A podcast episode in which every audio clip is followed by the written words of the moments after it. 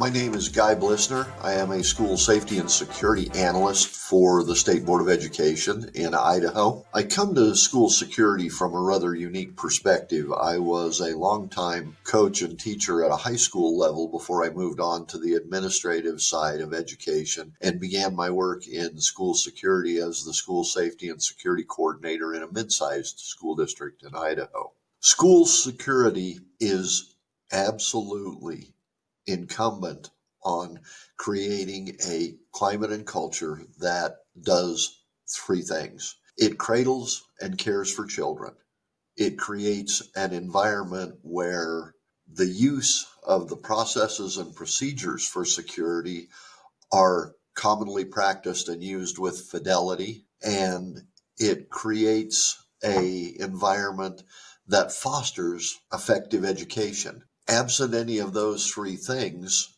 and we cease to be a school. We've become something else.